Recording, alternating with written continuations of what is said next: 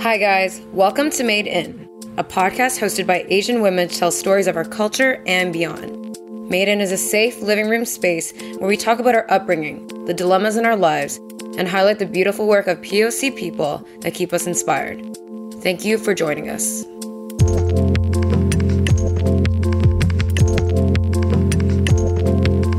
Hi, guys. Welcome back to Made In. So glad to be back after a an amazing episode. Actually, an amazing response to our episode on mental health, and we're so happy to hear from all of you. Yeah, honestly, I was overwhelmed with everyone reaching out and telling us their story as well. I really didn't expect it. And anytime, honestly, Evie and I put out an episode, I never realized how like vulnerable it might be or like, you know, topic that maybe it's not easy for everyone to talk about, but maybe you're lucky, Evie, because I'm such a natural oversharer. Like I can't just shut up about how I feel and like I feel like I have no boundaries. So yeah, I've been really happy that um, you know, a lot of our listeners enjoyed it and kind of found a piece that really resonated with them that helped them out with what's coming in their lives. So yeah, thank you so much for taking the time to write us like such meaningful long messages. Yeah, and I mean, I, we got some messages and obviously we're not going to reveal but it was even just people who were you know doubting that they were asian mental health was different than any other mental health or what they were feeling wasn't really a big deal it was just having a bad day and um, they said they listened to it and it really felt like oh i'm so happy i wasn't alone. So that obviously is the goal.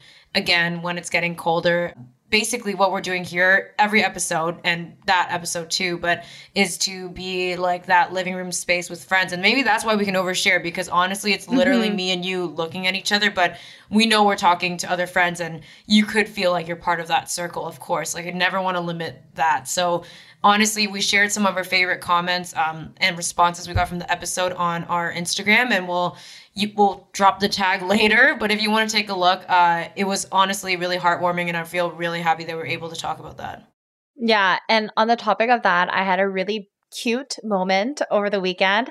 Um, so I worked at um at my job on the weekend and met this girl for the first time who was like working there, and then she was like, "Oh, like I actually know you. I listened to your podcast, and I knew you were oh going to be God. working today, and I thought it was going to be awkward. I didn't want to weird you out." And she, I was like, "Oh my God! First of all, thank you so much. I was so flattered." Never. And then never. I was like yeah. And I was like, so like, how did you hear about the podcast? And she said, cause someone shared it on their story and was able to listen to it. So it really means a lot if you guys can share on your stories. If like you listen to something that really meant a lot to you because you never know who it's going to reach and who it's going to mean something to. So that's just a, a shameless little plug to give us a bit more visibility. No, that's awesome. And honestly, if you guys have like criticisms or if you want get to give us feedback, please DM us. Like we don't mind. Like we can take it and we're just here for the discourse. And I mean, because we're moving into these winter months, today we're going to talk about wellness because I think it's important to understand the differences in wellness. When we talk about wellness, we know that there's an oversharing situation on Instagram these days. Mm-hmm. A lot of wellness is built into whiteness, um, you know. So we can take examples of even everyone knows this, like yoga. It's not like a white activity. It's it not a white person's. no, it's a part of a culture that is, uh, you know, it's not even, it's not white, but now it's so ingrained in that. And we're talking about other stuff too as well that has to do with that today, kind of reclaiming what wellness means in this time, especially when we're in a pandemic, when um, we know that people of color and racialized people, especially Black people, are getting the coronavirus, among other illnesses, way more than other people across the states and also in Canada. So when we want to like break into wellness, Jazz, what is your when you think of wellness, and we're talking about the like the quoted, like the popular mainstream one, what comes to your head? Uh, when I think about wellness, Evie, I picture in my head a tall glass of green juice that you freshly pressed yourself, maybe some powder tinctures and knickknacks you can put into your coffee with your freshly made oat milk that you're frothing up for your coffee, and you know, Girl. litting some Palo Santo to smudge your room before you start the day. And honestly, guys, I'm saying this all ironically because I have done every single those things that I have listed. So I am 100% guilty of that as well, but I think especially in the, in the Instagram era of wellness and health influencers, that's kind of like what comes to mind when we talk about wellness. Yeah, and how about you? I mean, it's funny. Everything you mentioned, I've definitely done. You know, there are juice bars that have, you know, freshly squeezed juice and all that different stuff. And we talked about this a bit on the food episode, but I feel like mm-hmm. this actually has a bigger space in the, I would say, wellness because it was just it really was the thing that I was like, oh shit, I can understand why people get so mad. And um, I would say I was probably pretty ignorant to the whole yoga thing. I read a lot about it and I learned a lot about it, not just recently, but before. We're talking about years back because yoga with Lululemon, with everything, you know, white company, whatever, got really big. Um, and I was kind of blind to where it came from. And that's when I was just like, I can see why a culture who's cultivated this for, you know, years and ancient years would be angry. Um, for me, it was um, when I think about wellness, I just get mad because I think of bone broth on the shelves, and we've talked about this where they're fifteen dollars, and they say you know it's good for your collagen and tighten your skin, which it is.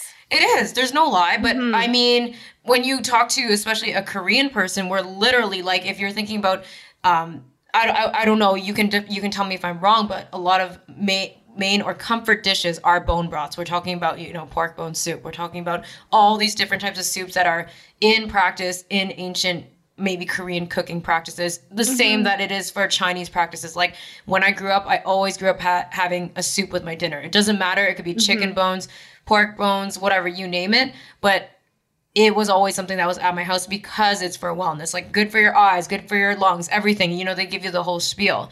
And I went through this obviously whole thing of denying my culture, you know, seeing bones in the soup. I was like, ew, that's so gross. Like white people would never accept me for liking it or loving it. Mm-hmm. And it's now like you see it on the shelves in like a bottle. We're talking about like a 250 milliliter bottle, like a water bottle, going for $15. And inside mm-hmm. the ingredients, it's not even like the herbs or ancient not ancient, but the ingredients that I had, you know, like red dates or even things that I don't even know the names of. Yeah. That, oh, red dates that bring in like that herbalness to it and the you know you know someone who cooks chinese soup can tell you why each piece is good for you. It really got to me obviously when i saw them on the shelves and i'm like damn like you've been saying asian food is gross for the longest time. Like since i was young i already knew and it was a learned behavior that i even turned to myself. I was like asian food is gross. It's just gross. Mm-hmm. so when i see something like that and now it's being embraced in the stores and like really fancy packaging and you know the main sell is wellness like and you know collagen and that's not a lie because we've been knowing this but now the people making money off of it seem to be like primarily white companies. Yeah i think that's to that point exactly why we wanted to have this conversation is because we're not denying that of course we know growing up all these things were uh, as part of wellness or and maybe we weren't able to put like a label on it but the fact that it got legitimatized because of a white person coming in to slapping on a good branding on it i think is what's irking me. And I think uh, something that's maybe a bit more like relevant is like just during Black Lives Matter um, uproar and conversations starting to happen. You know, there were a lot of studios, uh, like fitness studios that I attended in Toronto that really publicly went through a lot of turmoil, or the opposite, where they were so silent that I definitely noted that they weren't being active or vocal. And also, it made me realize when those things were happening, looking at the roster of instructors that I went to, like I was so embarrassed that I was so blind to the lack of diversity. So I used to go to this like one studio and I I can't believe I don't remember seeing a b- single black instructor. And same with another studio that I went to. They had the one token like black instructor who played hip hop music every time. And it just like, I knew it, but I never uh, was able, I felt really stupid that I didn't think that that was mm. something wrong with it. And we just like really normalized over the years of, you know, the starting the pioneer of this, the Gwyneth Paltrow's of the world kind of started that you have to whitewash these ancient traditional, you know, yeah. practices to be something that's palatable now.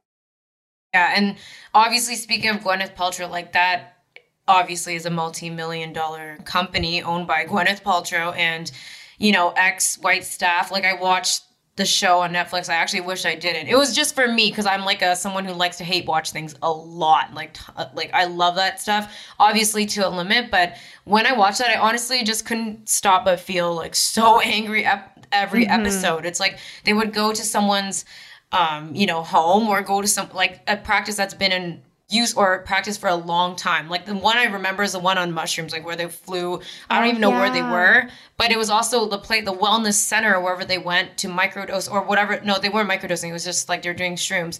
Was a practice by the indigenous people there that ha- has happened for a long time. But the wellness center that was opened up was owned by white people. And then, you know, you got Goop going in reviewing it. Then you just see a bunch of like white, skinny Californian people like all sprawled out, getting all like emotional and getting all cathartic and stuff and feeling spiritual and all that stuff just to say like, but it's been in indigenous practices all like all over the world. Like Forever. it, it, yeah, it seems weird that you had to highlight that single one. Like that was the one that you highlighted, like someone who had another white couple who had experienced this thing and then opened their own thing, and then the, you went in, you went in and just like showcased it, which makes the whole practice of it from even if you say, yeah, this is an ancient art from whatever, you're only making it legit, like you're saying, when you're in the space. And so when you talked about studio, you know, going to the studios and not even noticing, like not even thinking about that, I don't think that's a rare thing. When I walk past a wellness studio, m- like there's a thought in my head that I'm like, it's a white space. Like I always think that. Um, When we talk about wellness, also is with the outdoors. And recently, we actually like in the Star, one of my coworkers did an article about how they had to make even outdoors stuff, like going outdoors, the kayaking, the whole wellness of being out in the outdoors. There, it, there isn't space for Black people there. There isn't space space for mm. like Asian people there, and so they made clubs to like be like, hey, we're gonna like we're a racialized group that goes to do outdoor stuff, so it d- makes it accessible, but. There is, I think, whenever like I've gone to a yoga class in Toronto, I've gone to a yoga class in actually New York too, and it was like a really white space. And when I was there, I always felt like I didn't fit in, like I wasn't supposed to be there, and I had to act really mm-hmm. much like, oh, I better wear like the So right limber. leggings, yeah, limber and leggings, like but nice leggings, as everyone's like out here flexing leggings. I'm not gonna go in sweatpants because like that's not the vibe or whatever. And Yeah. having having to wear like that gear and not saying it doesn't make you feel good wear whatever you want but it's the feeling that i had of being like if i want their classes to accept me and not look at me weird like i just showed up out of nowhere and i shouldn't really be here i should wear the clothes that they wear and i should do what they do and to be honest a lot of these wellness practices are born out of uh, other cultures ancient or even their own practices. It's not even their thing. So um, that's why I thought this topic was- was super important, and because it's so huge on Instagram. And one thing I obviously need to ask you because it's something that drives me absolutely crazy is that when I think about wellness, I think about people who run wellness studios or like the really white idea of wellness is like toxic positivity on Instagram. It's like like want take a deep breath like every day and drink like tea or whatever. I'm like, yeah, we we know, like I know, but like like Instagram is the place where I think it breeds like my kind of anger because I'm like just because it comes from a place like oh remember to breathe remember to you know take a sip of water blah blah blah like I like we know we got to do that stuff we know what it is to be healthy but why is it that you there's like something totally like toxic about being overly positive sometimes like I think it's a little bit scary I don't know if you've ever like dealt with that Yeah, I think of course like now I remember like post that it's like a beautiful ocean wave and be like reminder to hydrate. Like of course we've seen all of that and I have been guilty of making the same damn post. But I think um in regards to the toxic positivity, it kind of goes into you know not really allowing that person to actually feel that emotion and Mhm. just kind of like um putting things on top of it so that you are repressing it so that you're not actually dealing with it, which is actually uh, ergo toxic because it's going to Yeah. blow up at you sometime um, later down the road. But before we get a little bit more, more into toxic positivity, like I do want to touch on like how you're talking about, you know, the Gwyneth Paltrow's of the road on Goop, you know, um, showcasing mushrooms and how that's going to be like a psychedelic like wellness you know ritual. And i'm sure she probably felt like so meta being like the first person talking about like you know natural ingredient like you know helping with like emotional trauma or whatever. But the one thing that i that's like the unintended i think consequence of like all these maybe mainstream mainly white uh culture kind of like showcasing it is that it just becomes so mass produced like do you remember when quinoa Yeah. became a thing and there was like a huge like destruction of nature and just like over demand for it so i think that's when it becomes when it's bad because of course it, it- by no means i think we're saying you know the indigenous people are gatekeeping you know um uh, mushrooms or even like oh what's that practice it's like you drink it it's like ay uh you do Yerba? it in like no No, no, I know what you're talking about. I know what you're talking about. It's um, they did an episode on goop oh it's like in the tip of my tongue ayahuasca I- ayahuasca. Yeah, yeah. yeah so like ayahuasca and stuff like that and now i remember the word but i don't remember what i was gonna say with it but anyways in those things i feel like when it's mass produced yes then you have like the white person who did it that one time had like a transportive thing and they create their own studio and i think it just becomes like too oversaturated and it's it's just like over farming that's not sustainable and even like palo santo like i remember there was a shortage Yeah. of that because everyone was just like lighting it up before they start the day for their ritual which again Yeah. i do it too i've done it too it's like i can't you know hate that much but i think that's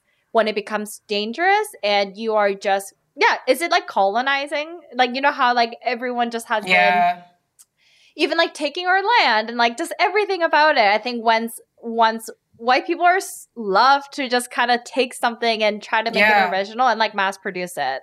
Yeah, I mean, I, I that's when I like totally agree with you. We're not trying to gatekeep. I'm I'm not out here trying to say white people can't do yoga. Like do yoga. It's really good for you. You know, the whole idea is if it's good for your body and your spirit, yeah, that's great. Same with you know, Palo Santo, same with whatever candle you want, anything like that, right? Like whatever makes you feel well in yourself. Um, something like that could also be, you know, weed and cannabis, like whatever is good for you.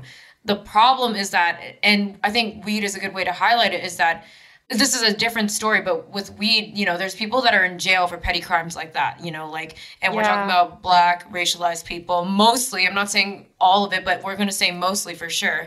And now it's that that it's legal. These spots are opening up to elevate weed. It's everywhere, like on the block in Toronto because it's legal in Canada. Oh my god. It's an Literally? block.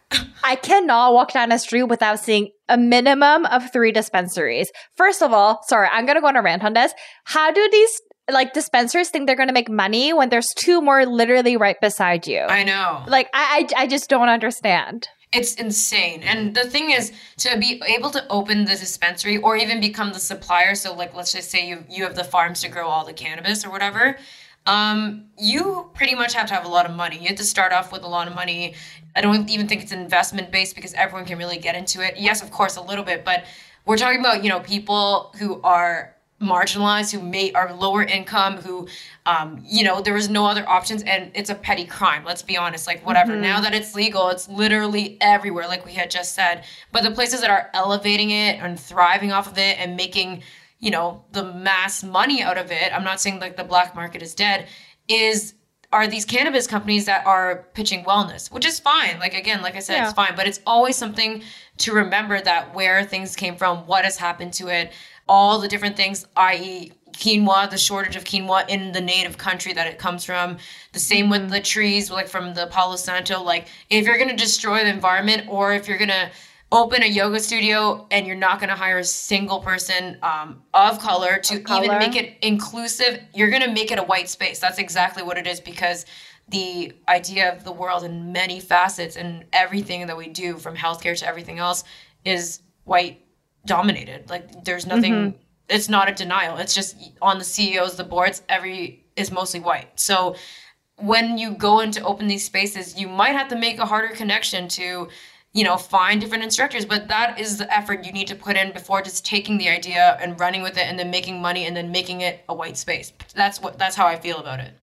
Yeah, and I think you shared with me the cut article about wellness doesn't belong to white women and you know talking about all these stories from black wellness instructors and whether it's like breath work or yoga or whatever it may be like they have so many distinctive stories about you know whether they're being mistaken by the cleaner that's coming in to like swap the rooms or you know being taken their craft and you know just using a white person to promote it and stuff like Yeah. that like it just so wrongfully yeah promoted or you know taken advantage of and yeah we don't do enough to include them and i of course when i look at like social media of a studio that i want to go to now i know like of course if you don't use a model or instructor that's going to be of color like no one's the, the pe- person of color is not going to feel comfortable and belong to go there and like i think that's just fucking common sense Yeah, like if you want to make an inclusive space, make sure you have inclusive instructors, inclusive leaders on your team, and representation. Goes, exactly. And like one thing when we were talking about this whole thing, and when you were saying,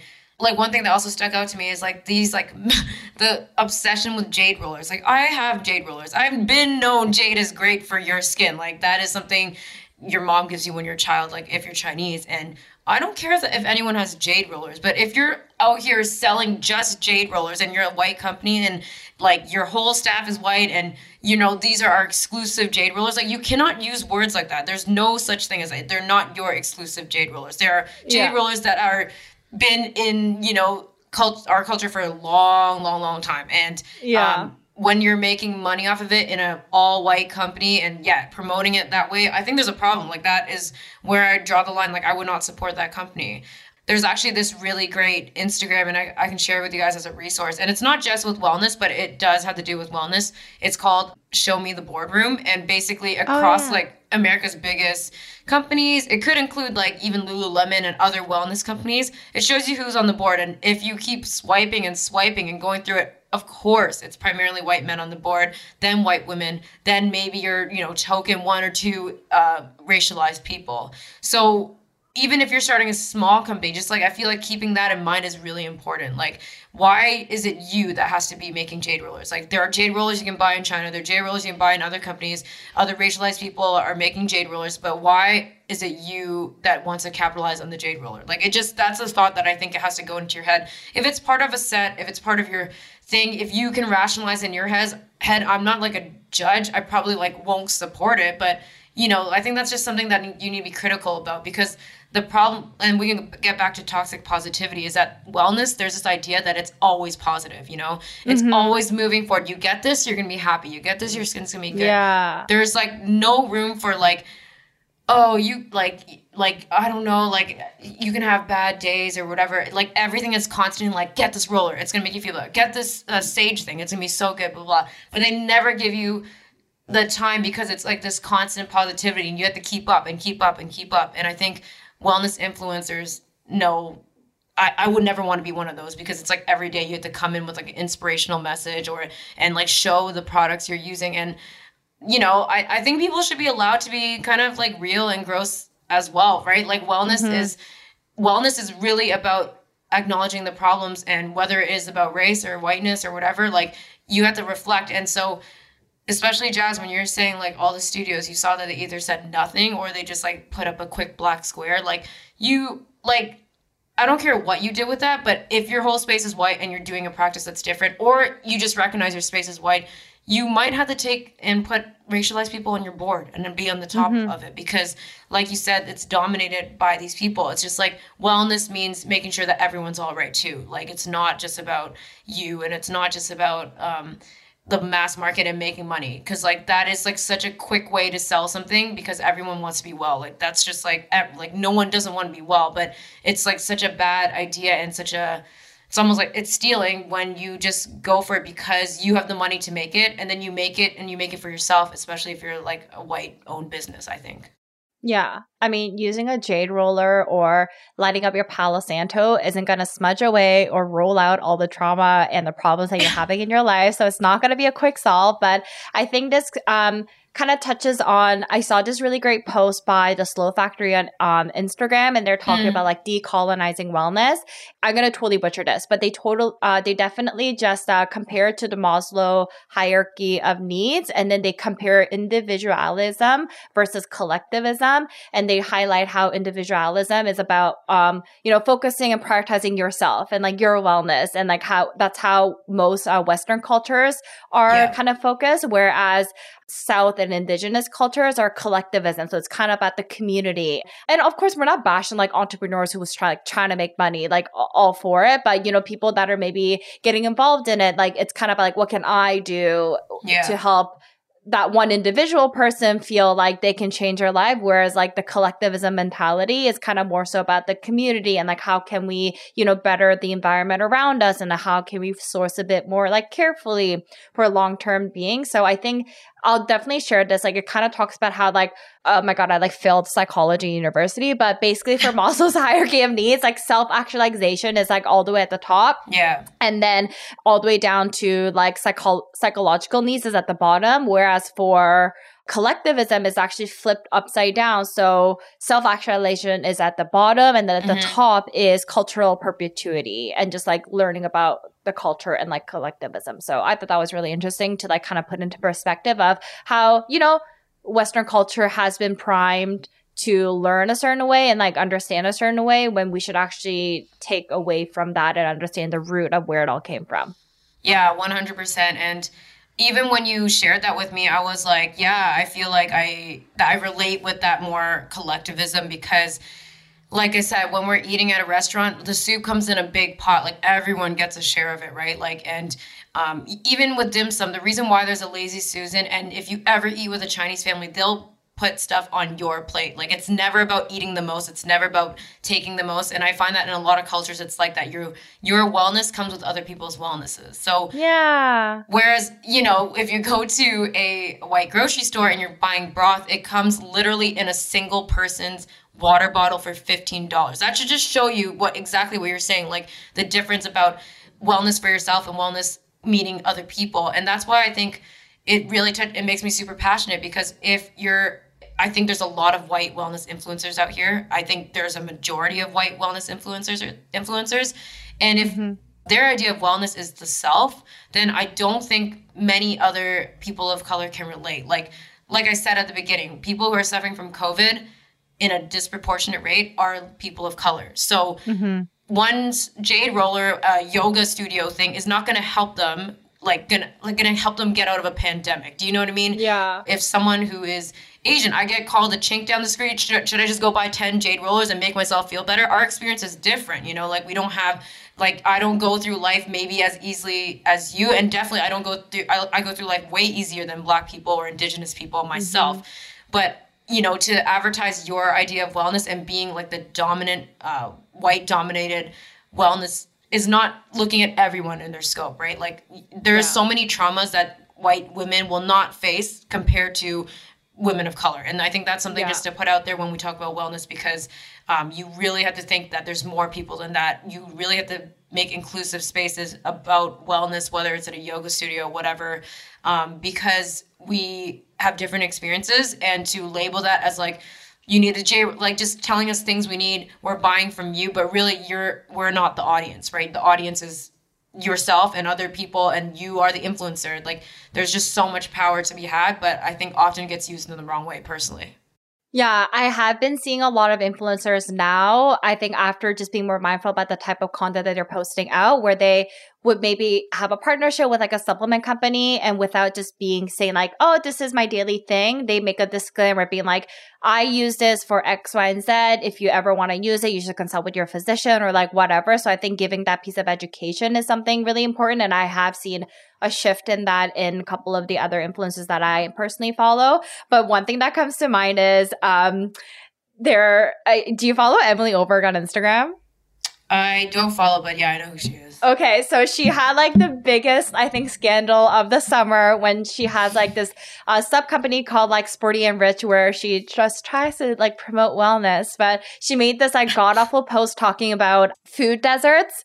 Uh, but no, not about food desert because I don't even think she knew what that word was. But basically, she made a post about like you know eating healthy can be achievable by everyone. So she had this oh post where it compares uh, McDonald's hamburger and a, a lettuce, and she does like a price comparison of like what you can get. And then like people went fucking off talking about yeah. like, don't you know people in food deserts can't actually have access to all these organic food that you're promoting us to get because like it's not possible. And then like all of her like designs are just kind of like cop out and like knockoffs from like other brands and the, all this stuff. But that's kind of like comes to what mine I think was like the worst backlash about wellness influencer yeah. influencing in the wrong fucking way and like not honoring and like not actually doing the education about like what actually goes into it. Oh my god, that was so bad. I can't believe you mentioned that because like that actually traumatized me because before we end this podcast, there is something to be said about how expensive white wellness is. Like it's not so expensive. It is not even if we're talking about dieting or the Mediterranean diet, it is so expensive. And please yeah. don't tell me a piece of lettuce is as good as a fucking McDonald's burger. Like that's, that's gonna fill me. That shit is gonna make me like it's literally lettuce. Like I'm not going to eat it to sustain a family if I don't have a lot of money. Like, mm-hmm. and that's exactly what I mean. There is a gate gatekeepers of wellness are white dominated and they generally have like more money. Like, you know, you're spending money. We're talking about people who literally like you said, food deserts. Like, if we want to talk about one even lo- more Canadian, like in the Nunavut, I think one box of spinach, and I can show you a photo, is 70 Canadian dollars. 70. Seven zero? Yeah, because it doesn't grow up there. And all the process it takes to get up there, that's how much it costs. I think the same is in Alaska. I think the same is in other food deserts around the world where, yeah, maybe maybe to Emily Oberg and us, like lettuce can be, I don't know, like $3 or something. But mm-hmm. there are mm-hmm. places where it is $70, $100. Fruits are like the same amount. And so it, it's it's just so ignorant because then you know that that's your whole scope of the world, right? Like you think like if you can like afford McDonald's, you should definitely be able to afford like lettuce, and you should be able to eat healthy. So I don't want to hear excuses like bullshit, what, man. Yeah, and it has that toxic positivity saying you can do mm-hmm. it too. Everyone can do it. It's like no, it's not. Like you're literally lumping everyone into this thing where you think everyone can afford what you do yeah, that means like you're in your own bubble and you have made your own standard of wellness. You surround yourself, the people, the people you surround yourself with are exactly the same as you. And I'm so glad you brought that up. Like that just like triggered me. I'm like, ugh. I know. I re-triggered myself because it happened in the summer, and I was so involved in figuring out. I really need to let myself go and like not get so involved in like Instagram influencer drama, but shit's so juicy. I can't let go. Um, but yeah, that one was really funny. I like totally forgot about it, uh, trying to black it out. But here we are talking about it again. Maybe it'll be the last time I say it out of my mouth. But anyways, no, I'm, yeah. I'm really happy you brought it up, honestly. Thank you. I think that's a really good example. But I guess we're just going to have to do another episode about toxic positivity because we're running out of time for us. But yeah thank you guys. I hope you guys enjoy this. Um, honestly, again, no judgment. I do, I still have a Palo Santo in my bathroom. I still make juice, green juice every day. And wellness really does mean whatever it's going to mean to you. But I think it does come with some education to understand the core of it and how it's going to translate to you personally and like how you want to honor that. I think is something that we just need to be mindful of. Yeah, like make your own definition of wellness, whether it is it could be anything. It doesn't have to be trendy. If it's trendy, fine. But like we do it too. But it's just make yeah. sure that when who you're supporting, it's really important. Um, what you support, and anytime you can give back, that is great. And well, before I end this episode, I just want to say one thing I really want to shout out is like the food share boxes. You can juice a lot of them, but every time you buy food share boxes, this is a Toronto local initiative where they bring fresh vegetables to you, but it uses, you know, racialized farms. They actually donate it back to the community. So those kind of things, that is wellness to me. That is wellness. You can juice it. You can do all that kind of stuff with it. Um, we'll yeah. put in all our resources again. And thank you guys so much. Please leave us comments. And we're at I'm made in underscore on Twitter and on Instagram. And honestly, before we wrap up, do your research. Like jade rollers, you can buy such cheap ones in Chinatown that's like authentic jade, and you don't have to pay for the packaging markup that other brands are doing. So yep. do your research. We can find you guys dupes that are equally as good. But thank you guys for listening, and we'll see you next time. Bye. Bye. Thanks for listening to Made In. This episode was edited by the audio master, Josh Pardo. Find us on Instagram and Twitter at I Made In. We would love to hear from you and keep the conversation going.